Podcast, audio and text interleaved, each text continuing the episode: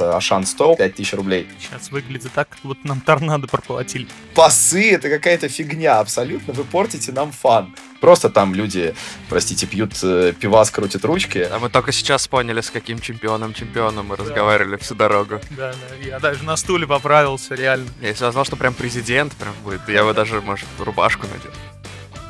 Парам-пам-пам-пам, музыкальная отбивочка. Всем привет! Не удивляйтесь, сегодня вы не услышите приятный, вибрирующий и ласкающий уши голос Игоря. Сегодня здесь мы с Гришей. Меня зовут Эмиль. Всем привет, я Гриша Вертли, пиар-менеджер в SmartHead. С нами сегодня Валерий Соколов, президент Федерации спортивного титера и капитан сборной России по титеру в обычной э, жизни Manager. Э, привет всем, рад быть сегодня с вами на подкасте. Да, сегодня за вибрирующий приятный голос у нас отвечает Валерий. Да, Валер сегодня с нами, и мы хотим поговорить, как ни странно, не про то, чем Валер занимается в Digital, а про титер. Хотелось бы немного рассказать о том, почему мы об этом хотим поговорить. У нас э, в офисе есть э, стол по титеру, мы давно уже несколько лет увлекаемся. А, столом, конечно, это, наверное, назвать сложно. А, Нет, столом можно, для кикера кикера сложно. То есть покушать там можно за ним, чашку поставить, кофе. Мы, как самые настоящие бразильские футболисты, воспитанные в фавелах, играющие в грязи а, бетонным мячом, примерно так и также играем в кикер. Да, также играем в кикер, Валер, мы тебе покажем потом наш стол, ты просто будешь в шоке. Это, собственно, история про то, как мы пришли в титер, мы начали играть в него в офисе, а сейчас даже а, организовываем турниры по титеру среди технологических компаний, пытаемся делать титер популярным, но он уже популярный и в России, и среди айтишников, а мы пытаемся делать это в Казани. Именно так мы пришли в Титер. Валера, расскажи, как ты пришел в Титер? Мой, на самом деле, самый, самый приятный и любимый вопрос, когда идет речь о настольном футболе, о кикере, это именно то, как меня затянуло 9 лет назад, потому что я также не знал ничего о кикере, никогда не слышал, не мог себе представить, что это там какая-то очень интересная, завлекающая игра, и уж тем более не знал, что это спорт, каким мы сейчас его позиционируем в России и стараемся развивать. А, собственно, 9 лет назад моя близкая подруга, одногруппница переехала в Санкт-Петербург, там начала встречаться с молодым человеком, и однажды привезла его знакомиться в Москву на наше как бы общее собрание университетской компании. И там был кикер, он был не самый плохой, но и не профессиональный. И уж так вышло, что вот с, с ее молодым человеком Денисом мы начали рубиться, играя оба первого жизни. Мне очень везло, как я считаю. Ну, или, или нет, но 9 из 10 раз я выиграл, на 10 поддался, и после этого моя подруга э, уже спустя какое-то время рассказала Денису, что, собственно, даже 10 раз он победил уже, потому что Валера уже устал и поддался, и Денис поставил себе целью через полгода уничтожить меня. вот. Э, нашел профессиональную тусовку в Санкт-Петербурге, научился бить тогда уже первые такие профессиональные удары, тогда было прям такой, наверное, самый рассвет комьюнити кикерного в России. И э, через полгода Денис позвал меня в гости, я приехал с ответным визитом, э, он предложил мне там горы золота, если я выиграю, и э, если я проиграю, то купить ему пиво. Вот, э, собственно. Уже подвох. Да, подвох уже был тогда, но я, естественно, согласился, слишком хорошие шансы были. Нельзя отказываться от таких отцев.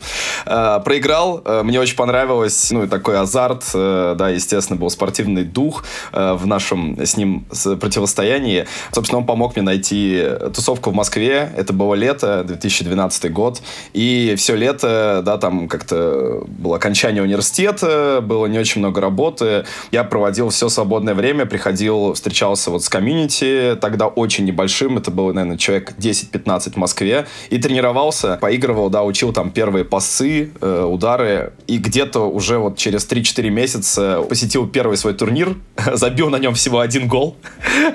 Мне, наверное, забили за это время, соответственно, штук 40, я проиграл все категории, все матчи, вот, но я очень гордился тем голом. Вот э, так, теперь мы оба с Денисом э, до сих пор играем, даже выступали вместе в 2019 году на чемпионате мира, кикера в сборной, играли в паре и делали величайший камбэк против Коста-Рики. Забили им 11 голов, когда им нужно было 4 до победы. Нам 11. Мы забили 11, победили. Вот, там плакали. Это был, наверное, такой самый лучший момент. Спустя вот 9 потраченных лет на вот этот вот спор, э, кто кого обыграет один раз на вечеринке по кикеру. Такая история. Сколько тебе лет было, когда ты начал играть? Мне было 22, сейчас мне 31. То есть это не тот спорт, да, которым надо с детства заниматься, никогда не поздно. Да, это одно из самых больших преимуществ. Естественно, дети, э, им намного проще адаптироваться, да, у них все хорошо с реакцией, их мозг не забит э, повседневными проблемами и заботами. Э, им сейчас, э, вот смотря там на мировую сцену, появляются дети там 12-14 лет, которые еле-еле дотягиваются до верха стола,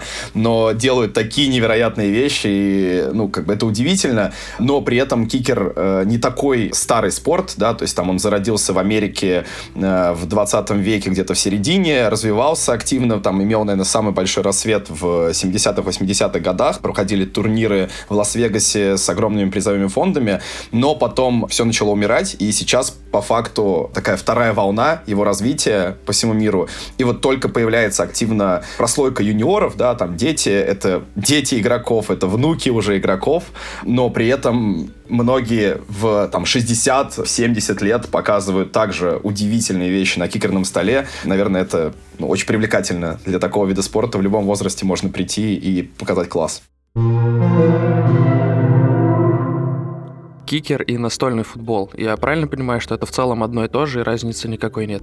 Э, Все верно. Вообще оригинальное название это футбол через S. Это самое такое, наверное, общепринятое название именно как бы для профессионального э, вида спорта table soccer и да, там настольный футбол, понятно, это э, самое очевидное и известное название во всем мире. Также есть очень много разных вариаций. Вот тот же кикер по Франции это baby foot, как не забавно, детский, детская нога, да. Везде, везде есть свои как бы названия, при этом э, все одно и то же но в России устоялся именно титер, да? Я просто не слышал, чтобы как-то еще называли, ну, по крайней мере, в таком любительском сообществе. Но Baby Food точно я не слышал ни раз, вот сейчас услышал.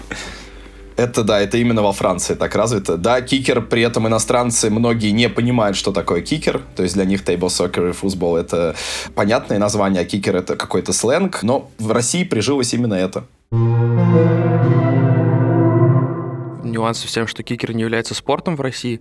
Для меня вообще это было, когда я об этом узнал, неким сюрпризом, потому что, ну, блин, киберспорт, спорт в России, да, то есть э, компьютерные игры и много каких еще вещей является спортом, но при этом кикер, э, которого, на мой взгляд, есть все спортивные составляющие, не является. Можешь рассказать подробнее, что не так с нами, почему в России кикер до сих пор не спорт, какие-то, может, есть формальные и неформальные признаки, по которым кикер не проходит? Ноги растут из э, всего мирового сообщества.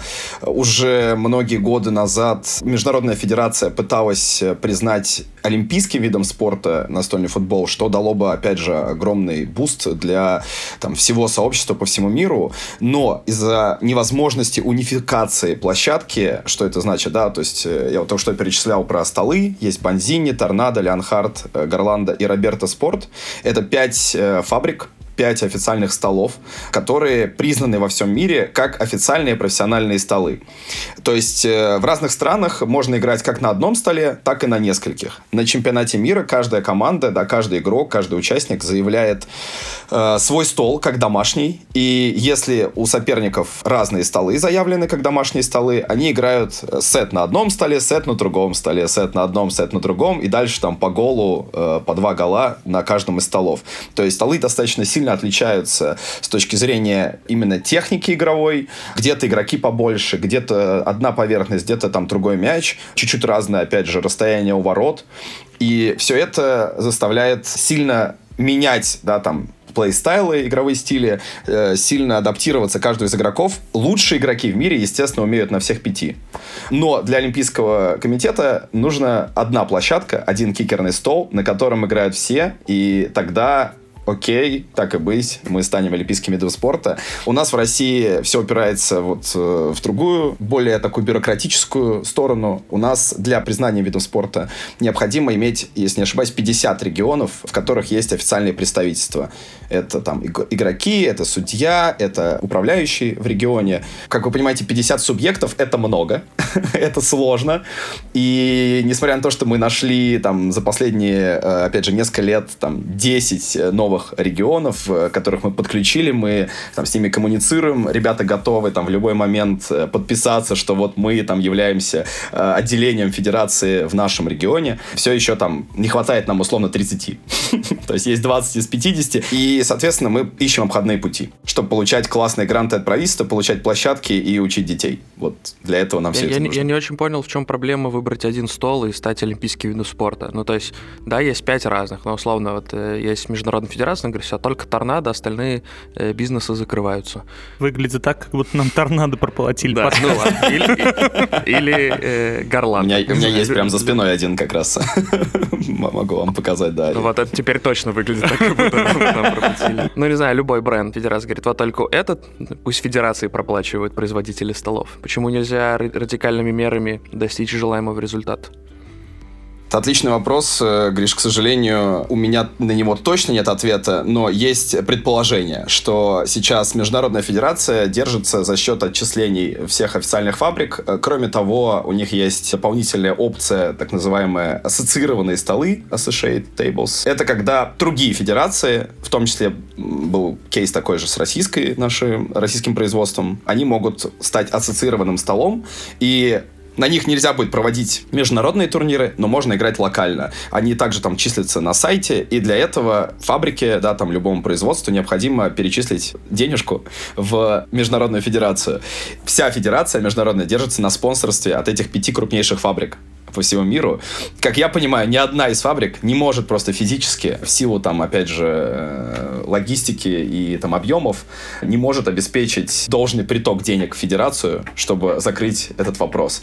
И федерация не заинтересована в том, чтобы сделать единый стол. Э, чем больше столов, тем им выгоднее сейчас. Ну и, соответственно, не могут игроки, да, и федерации в каждой стране не готовы также жертвовать преимуществом тех столов, которые у них развиты в регионе. То есть те, которые они закупали исторически, а может быть потому, что у них есть договоренность с какой-то фабрикой также э, о скидке. В связи с этим каждый играет на своем столе, кто-то играет на разных, как мы теперь в России, но один единый мы найти не можем пока во всем мире.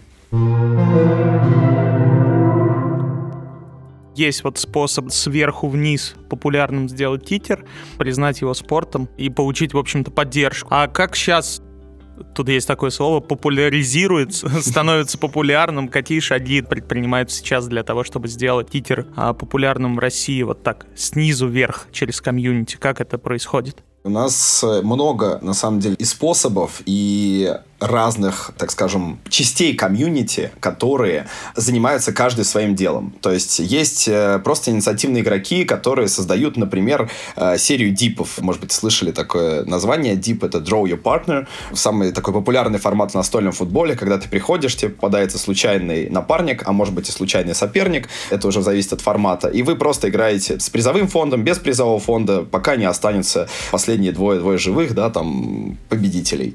Часть людей, например, у них есть какая-то своя тусовка, может быть, тусовка там навайсов, аматоров, то есть это люди, которые там не хотят ездить на крупные турниры, но им очень нравится играть в кикер, да, постоянно, регулярно и уже по правилам. Вот они организовывают, допустим, такие там свои дипчики, на них приходят э, их друзья, там где-то они их популяризовывают в каком-то из регионов, опять же. Вот также там есть люди, которые проводят лигу. А сейчас у нас три дивизиона, в них играют уже там по 10 команд в каждом. Есть переходы, да, между дивизионами в конце сезона, финал командной лиги. Победители там общей лиги российской едут на так, Лигу чемпионов ECL, э, European Championship League, э, и выступают от России. То есть есть уже э, такая понятная и мотивирующая структура, да, когда ты играешь там регулярный сезон, своей командой, есть форма, ну, то есть все это очень также привлекает аудиторию со стороны, когда они видят, что не просто там люди, простите, пьют пивас, крутят ручки, да, когда они играют играют серьезно, профессионально, там, отбивают друг другу пятюли, э, кричат, поддерживают. Это очень привлекает. Ну и параллельно с вот такими инициативами, параллельно с турнирами, как локальными, так и глобальными международными, да, там в конце года у нас пройдет два турнира э, международных, Pro Tour и Мастер-серия. Очень надеемся, что границы откроют, и к нам приедут э, игроки там с Европы точно, ну и, наверное, со всего мира. Уже приезжали из Америки к нам. Ну и при этом всем, естественно, мы сейчас строим структуру самой федерации, то есть у нас э, там есть ребята, которые отвечают за обучение, открылись там э, школа в Москве, школа в Питере. Все это появилось относительно недавно, на самом деле. То есть раньше у нас невозможно было представить, что где-то кроме двух баров есть профессиональные столы, где собираются все поиграть. Ну вот сейчас это уже такая разветвленная система. Ну и вот параллельно там постараемся с юридической точки зрения найти обходные пути, э, как стать видом спорта в России можно быстрее. Понятно. У нас сейчас как раз примерно так дела и обстоят. Есть пару баров, в которых есть профессиональные столы, за которыми ребята играют. все кем-то спонсируется, или это самоокупается, или просто энтузиасты, которым нравится эта тема, то сами ее спонсируют и как-то донатят. Как это происходит? Очень по-разному, признаюсь. Есть э, коммерчески заинтересованные отдельные люди или компании. То есть в Санкт-Петербурге так появилась IT-лига. Возможно, вы знаете э, про нее. Да? Там все началось с парой людей, которые сами играли э, в своей компании, предложили руководству сначала поставить стол, а потом провести там какой-то товарищеский матч э, с дружественным им другой IT-компанией. Постепенно, постепенно, да, эти люди отошли на второй план, именно игроки. Там одна из компаний просто взяла на себя бразды правления там IT-лига, сделала ее постоянно, регулярной, да, и обозначила четко входной порог финансовый, призы. Э, ну, то есть, в принципе, создали нормальную структуру, понятную, чтобы это стало не местечково, а для большой компании тоже понятно и приемлемо. Там внес сумму, отправил свою команду, она поучаствовала, это престиж, это тимбилдинг, все отлично. Хотел сказать вот про наш опыт. Мы в Казани как раз, э, ну, конкретно мы, да, компания SmartHead в Казани как раз пошли по первому пути, тоже подумали, почему бы нам не сделать э, турнир среди IT-компаний. Назвали его титер-турнир, как бы банально это ни звучало. А, но столкнулись с тем, что не так а, популярен он. И в Казани, в принципе, и, наверное, среди IT-компаний в том числе. А, не все понимают, за что, почему они платят, почему это столько стоит. Первый турнир по титеру у нас прошел на ура. Сколько у нас было? 8 участников, кажется. 8, 8 команд. И 8 команд. это 70-80 человек на турнире. Да, была классная классная движуха, тусовка, люди болели, очень переживали. А сейчас мы организуем следующий турнир и пока сталкиваемся с тем, что не все готовы в нем участвовать.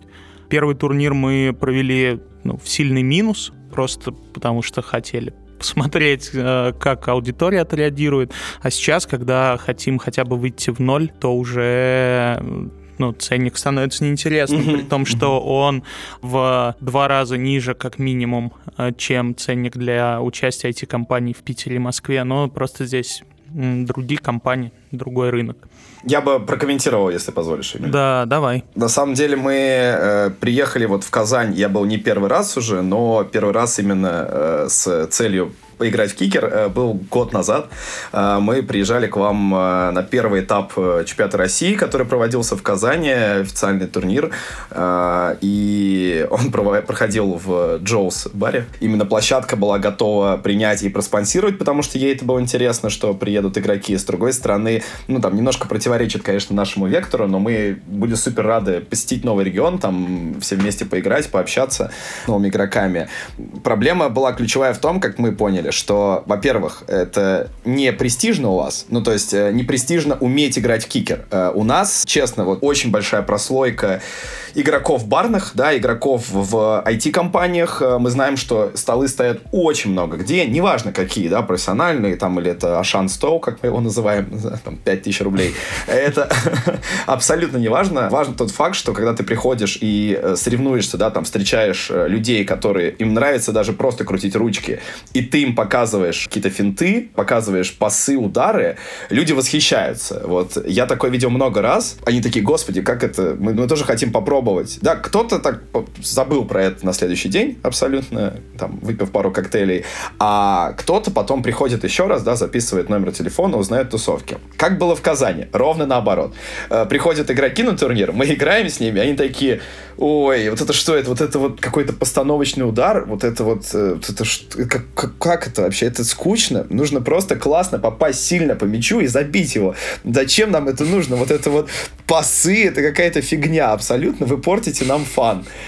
И мы, правда, очень сильно удивились. Мы, нам пришлось подстроиться, на самом деле, под комьюнити э, местное. Мы прям старались э, ни в коем случае не делать так называемых задротских движений. Знаете, прям вот это серьезный, красивый пас, там, какой-то долгий постановочный удар, когда ты ставишь на одну точку и 15 секунд выбираешь дырку, потом в нее молниеносно бьешь. Вот это не для Казани. То есть мы поняли, что нужно делать крутые, э, веселые раскатки. И, если честно, мне кажется, э, глобально, что у вас э, такой очень, очень тусовый город, в хорошем смысле, да, у вас всегда там приезжаешь, люди очень счастливые, яркие, много классных заведений.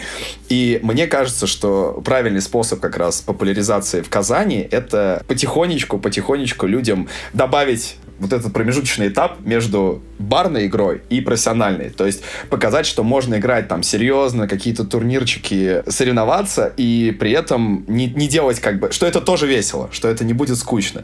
То есть нужно, как мне кажется, а, время, и, б, вот побольше ездить к вам в гости, как говорится, показывать уровень, потому что сейчас у вас там, ну, игроков, которые ездят на турниры, их два если честно. Их всего два, вот, которые участвуют в официальных соревнованиях в России. Но этого, как мне кажется, мало. Этого недостаточно. Нужно э, все-таки пройти, должно пройти чуть больше времени. И вы огромные молодцы, что вы сейчас этим занимаетесь и также э, ну, делаете огромный вклад в общее дело.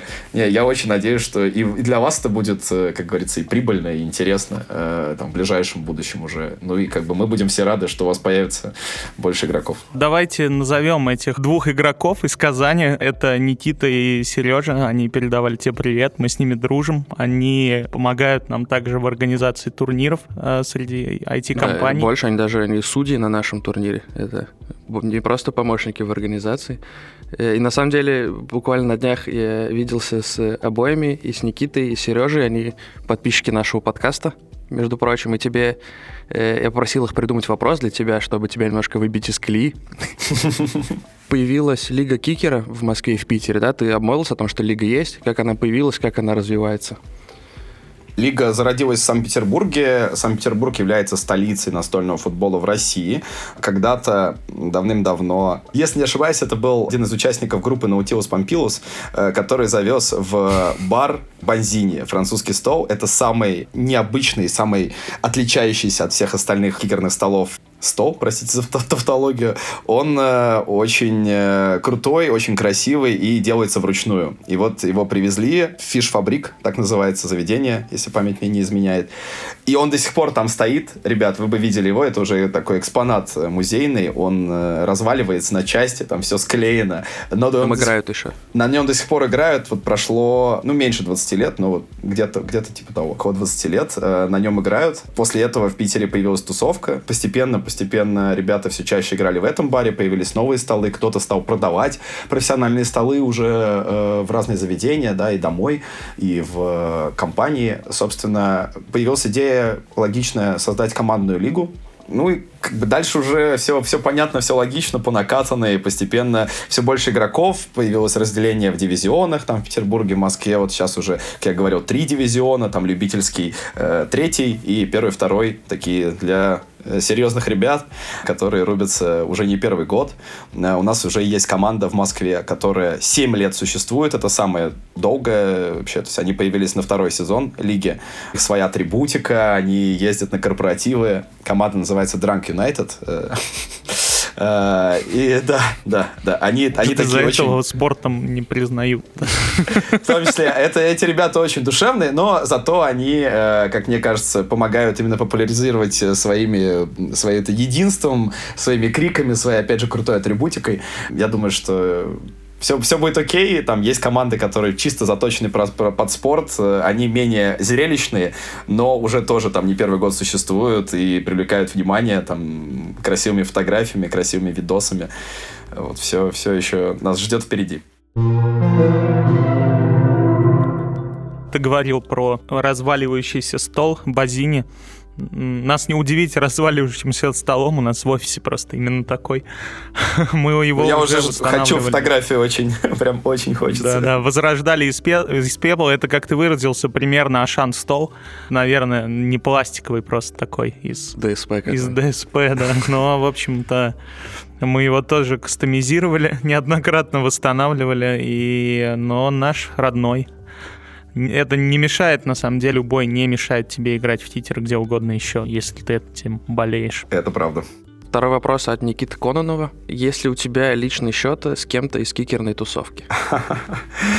Хороший вопрос. Если честно, я максимально неконфликтный человек. Могу сказать, что есть там легендарный игрок России, это Саша Маркин. Он играет уже 15 лет, если не ошибаюсь. Он бывший чемпион юниоров, среди юниоров в мире. В 17 лет там Саша выиграл золотую медаль на мировой серии на Горландо, как раз в итальянском столе. И э, Саша такой самый опытный, самый крутой игрок в России исторически. Э, когда я пришел, он уже был чемпионом. И несмотря на то, что я много тренировался, круто выступал, выступал, ну, для меня Саша такой, с одной стороны, э, недостижимый идеал в каком-то смысле, а с другой стороны, там, мне не очень нравится, как он играет, именно его стиль игры. Он очень рваный, такой роботизированный, а мне больше нравится как раз, я приверженец другого стиля, более мягкого, такого хитрого, где э, нужно победить с помощью головы, а не с помощью техники.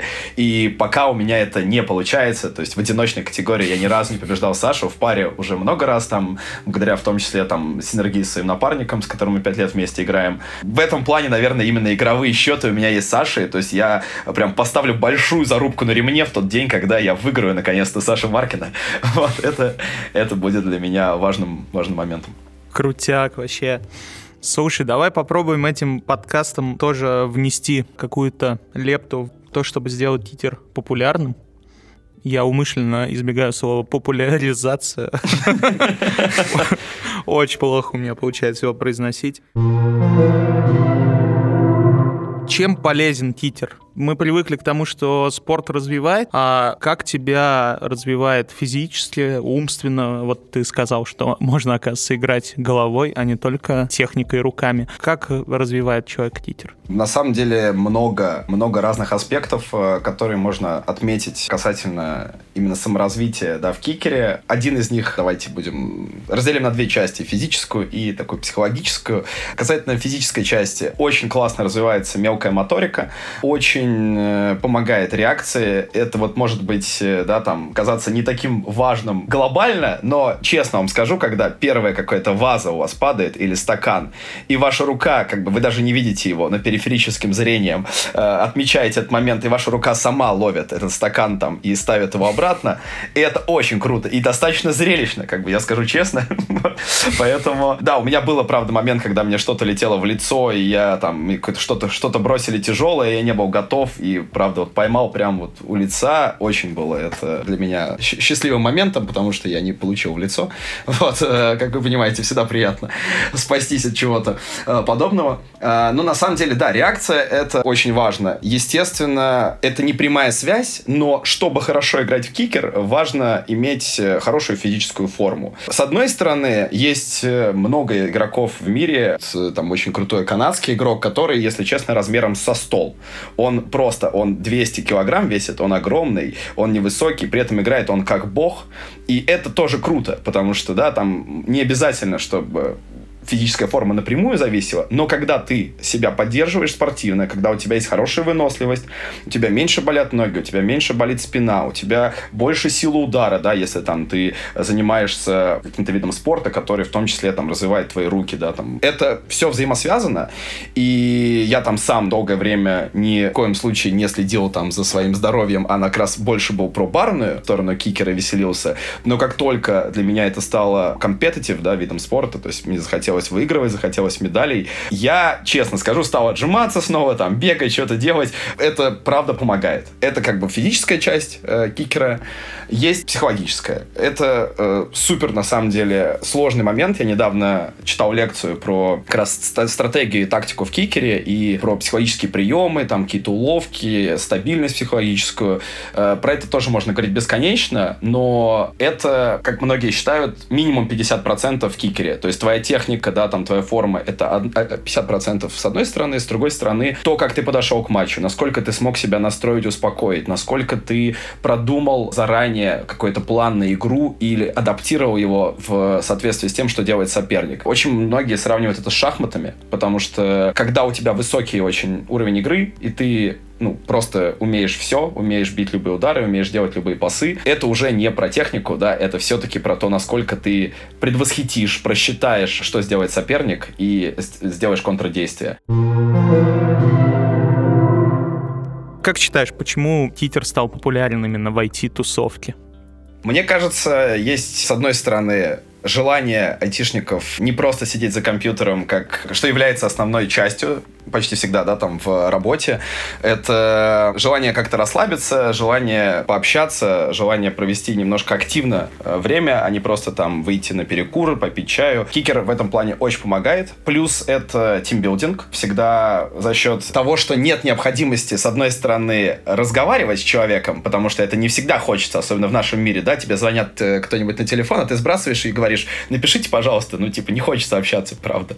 Вот. С одной стороны, в кикере есть как раз это взаимодействие, есть возможность социально выразить себя, но при этом она не требует какой-то вот этой сложной коммуникации. Ты подошел, ты что-то сделал, ты побил мяч, ты выпустил эмоции, расслабился, вернулся к своей работе. В кикере очень легкий порог входа, все, что нужно, это стол и один хотя бы человек, кроме тебя, ну, или там трое, чтобы вчетвером вы все вместе встали и классно провели время. Это вот такой рецепт успеха для многих людей, ну и, естественно, в IT-компаниях такой, как бы, да, возможность вот выйти из своего рабочего места и пять минут релакснуть, повеселиться и снова вернуться к работе, это очень ценно. Да, нам это знакомо особенно Гриш. Да, я, мы много играем на работе в кикер. Не, не больше, чем работы. У нас э, много активных игроков и много пар в течение дня происходит. Насчет не разговаривать, это прям я готов подтвердить. У нас переписка в чате внутреннем кикерном.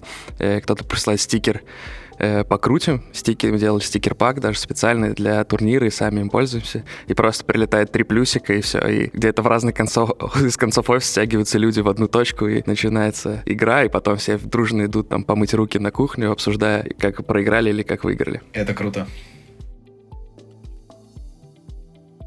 Как вообще начать играть в кикер? Может, какие-то есть советы для новичков? Сколько вообще нужно времени на это тратить? Очень сильно зависит от человека и от его желания чего-то добиться в кикере. Как мне кажется, если у тебя есть цель э, сходу стать профессионалом, ну, то есть выигрывать медали, ездить на турниры, да, тебе сразу привлекает именно больше соревновательная страна. И вот возможность за короткое время победить, чего-то добиться в кикере, как в спорте, как в каком-то соревновательном просто, да, э, хобби, есть очень крутая вещь. Ты можешь прийти на, в бар, ты можешь прийти там на соревнования и сразу же поиграть с лучшими.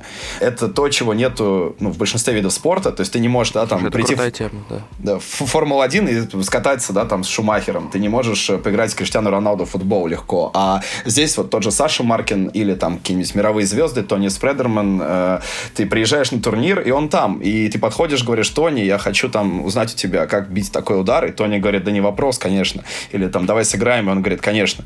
Э, это сразу же тебя, мне кажется, очень затягивает э, и э, дает тебе, ну, прям эмоциональный такой подъем. А, а, собственно, для новичков, да, опять же, если человек хочет сейчас стать профессионалом, ему потребуется много времени на тренировку, безусловно, ему желательно приобрести домой стол. Там, если это не самый крутой профессиональный стол, то есть модели более дешевые тренировочные, при этом они не очень сильно отличаются от там самого крутого стола, они просто легче и немного больше убиваются, но для домашнего да, условия это отлично. Тренироваться в целом желательно от там, двух до трех, там, четырех часов в день, и где-то в течение одного-полутора лет ты сможешь э, ворваться в около топ, да, назовем так, то есть в, в элиту элиту, да. То есть ты не будешь еще выигрывать, э, но э, ты будешь очень близок, и, возможно, в каком-то турнире ты там получишь э, медаль.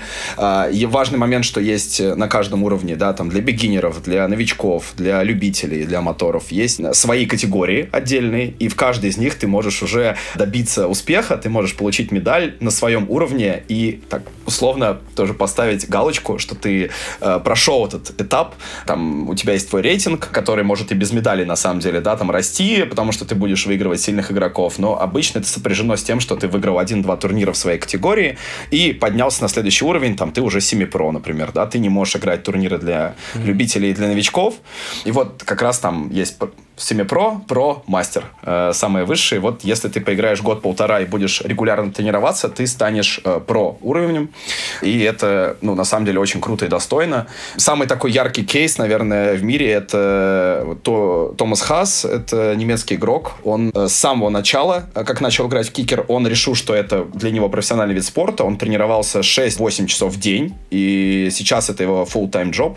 Он полноценно, да, играет в кикер как на работу. Он посещает все турниры, там ведет тоже э, свои, свой YouTube-канал. Ну, то есть у него все о кикере в жизни. Он за пять лет э, вот регулярных тренировок стал чемпионом мира. В 2017 году победил на чемпионате мира. Это был э, супер прорыв, он был темной лошадкой, никто не ожидал. И сейчас он не выигрывает больше, да, там супер крупные турниры, хотя он, естественно, уже в топе. Но вот если кто-то вдруг хочет в любое, в принципе, время своей жизни стать чемпионом мира э, в в новом для себя виде спорта, ты решил, что это настольный футбол, 5, может быть, 6-7 лет, ты чемпион. Все, что дальше, как бы дальше уже зависит от тебя, от твоих целей. Если тебе нравится просто поигрывать с друзьями в компании, ты приходишь и играешь. Если тебе не нравится, что твой постоянный коллега тебя выигрывает, ну, значит, ты подходишь и что-то делаешь для этого. Тренируешь какой-то пас, немножечко катаешь мяч, учишься контролю мяча, и потом выигрываешь его, и, возможно, это твоя цель, и ты счастлив. Слушай, действительно, пять лет, чтобы стать чемпионом мира, ни один другой вид спорта не может похвастаться такой скоростью. Э, а если я хочу просто, не знаю, в, в баре э, выигрывать у всех других пьяниц или в офисе стать самым сильным игроком, наверное, это значительно меньше времени, да, нужно и меньше тренировок. Но если у меня нет цели, да, профессионально, профессионально заниматься да. кикером, как э, э, Том, Томас Хас, я правильно, да, имя зовут? Томас Хас, да, да. все верно. А, все хочу верно. просто быть э, крутым. Конечно, нет, достаточно буквально пары месяцев. Вопрос, опять же, в инвестициях своего времени в это все, то есть возможность там прийти и поиграть на столе, чтобы он у тебя был в доступе, там, не знаю, на работе, в баре, дома, где угодно. Ты коснулся вопроса столов, сказал, что начинать играть можно уже на любительском, а в какой момент можно и нужно начинать играть уже на профессиональном столе? Еще скажу, мы когда начинали думать о турнире, а, задумывались о покупке столов, но оказалось, что они стоят очень дорого, и это тоже такой порог э, вхождения, который тебе не позволяет играть там дом с друзьями, а ты вынужден играть, если хочешь играть на профессиональном столе в баре. Именно поэтому вопрос, в какой момент можно уже слезать с любительского и играть на профессиональном, или в принципе любительского достаточно, а на профессиональных можно играть только встречаясь на соревнованиях? Любительские столы отличаются от профессиональных в первую очередь быть э, обилием возможностей, которые на них можно сделать. Самый популярный удар в настольном футболе, их там несколько, но большая часть из них производится из одного и того же положения. Это в нападении, на той ручке, где у тебя три игрока, ты выставляешь на центрального игрока, мяч под центрального игрока, называется пин, pin the ball. Ты его пинешь, и с центральной позиции ты можешь совершить удар, откатив мяч моментально в любую точку. Ты можешь ударить его там к, ближе к себе, на себя, там в самый угол, либо либо там, где-то между центром и углом. Точно так же можно сделать это от себя. Вот на непрофессиональных моделях, э, на обычных столах, э, очень часто ни мяч, ни поле, ни игроки не позволяют этого сделать. Они собраны таким образом, что там мяч вылетает, он выкатывается, его в принципе невозможно зажать. И остается просто, да, там толкать мяч, бить по нему, толкать одним игроком, бить другим, либо же там одним толкнуть э, э, и им же ударить, там так называемый пуш-шот и пул-шот удары. Их можно совершить, но когда ты понимаешь, что поиграв на большом профессиональном столе, ты понимаешь, э, что там действительно намного больше возможностей, а соответственно это интереснее, тебе не хочется играть уже, да, на обычном столе. Но опять же, э, возвращаясь и к тренировкам, да, и там к порогу входа, есть очень классная такая присказка, да, там, как нужно тренироваться. Вот кто-то считает, что нужно там отрабатывать один пас, кто-то считает, что нужно там все пасы и все удары сразу тренировать, но есть э, очень э, классные примеры, когда люди просто катают э, дома, в баре, там, опять же, на работе, где угодно. Они просто катают мяч на линии и контролируют его. Вот тот самый контроль мяча, пресловутый, о котором я говорил ранее, так они делают 2-3 года, они просто лупят по нему и катают его много на линии, то есть не просто выносят первым ударом, а учатся его перемещать на своей линии, там, пытаться дальше отдать. И через 3 года люди приходят в профессиональную тусовку, и они им объясняют, вот это вот такой удар есть постановочный, вот он так делается, называется shot, там. Для обывателя это очень сложно, а люди ставят и делают его сразу же. Ну, потому что у них уже настолько руки привыкли, адаптировались к ручкам, они настолько продолжением, да, как говорят, ручки являются продолжением рук, то разницы для них э, нету. И у них происходит очень легко вот этот вот, э, эта транзакция, этот переход. А если им хочется дальше, они, да, там, находят эти профессиональные столы, они покупают себе, ну, фактически, да, действительно, стол дорогой, но там профессиональный стол там от 50, да, там до 150 тысяч стоит сейчас. Если там ты покупаешь себе игровой компьютер, он стоит, ну, наверное, столько же. И если тебе хочется играть в крутые игры там или на каком-то уровне там, киберспорта, да, заниматься там, участвовать, ты позволишь себе это, ты накопишь, ты сделаешь. Здесь то же самое. Если ты тратишь на это время, тебе нравится, значит, ты купишь себе такой стол и будешь на нем тренироваться, как вот было в моем случае. Не думаю, что это будет прям глобальной проблемой. Ну да, правда, точно. Если сопоставлять с игровым компьютером и вообще просто с хобби, в принципе, не самая дорогая инвестиция. Да, особенно если нужен только один стол. Да. да только для себя. Это правда. Да. А, и чтобы уж закрыть тему столов, ты сказал, что есть э, пять столов, признанных Народной Федерацией. Какой твой любимый стол? Подсказка торнадо. Нет, нет, нет, на самом деле. Мой любимый стол Леонхард. Э, мы играли на Горландо, всегда в России. Это самый популярный стол до сих пор, хотя их э, все меньше и все больше появляется других, другие столы других марок. Я вот ездил на первый чемпионат мира свой в 2017 году, э, посмотрел на все пять в одном месте, влюбился в Леонхард. Он, на самом деле, самый простой стол. Как считается, это вот немецкий стол, и, возможно, именно поэтому в Германии он так популярен, потому что подойти, научиться на нем делать крутые удары очень легко. Сделать их идеально и так, чтобы обмануть соперников, это уже другой разговор. Но научиться всяким трикшотам, знаете, вот обманки, крутые какие-то удары, очень просто. То есть как раз простор для психологических, тактических э, приемов. Поэтому, возможно, это мой любимый стол. Э, но сейчас я купил себе как раз вот э, три дня назад. У меня там фактически появился торнадо.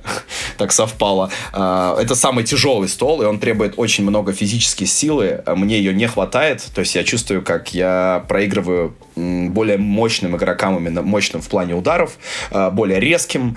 И именно поэтому я купил себе этот стол. Леонхард, да, там отдал временно, чтобы э, научиться быть более эффективным, более мощным. Да, именно на Леонхартах у нас прошел первый турнир, кстати. А на втором будет и Торнадо тоже. Да, я знаю. Это круто, ребята, очень. У тех, кто придет, будет возможность попробовать себя на разных столах. Давай поговорим о правилах игры. Я часто вижу в барах, не знаю, я их называю мясники, которые как мясорубкой пользуются ручками, прокручивают их, просто крутят, но э, есть строгие правила. Может, расскажешь какие-нибудь интересные из них? Вообще интересно знать, как э, развиваются правила игры, какие-нибудь, может, новинки в правилах за последнее время. Расскажи поподробнее, пожалуйста. Мы называем их шашлычники. Тех, кто крутит. прикольно.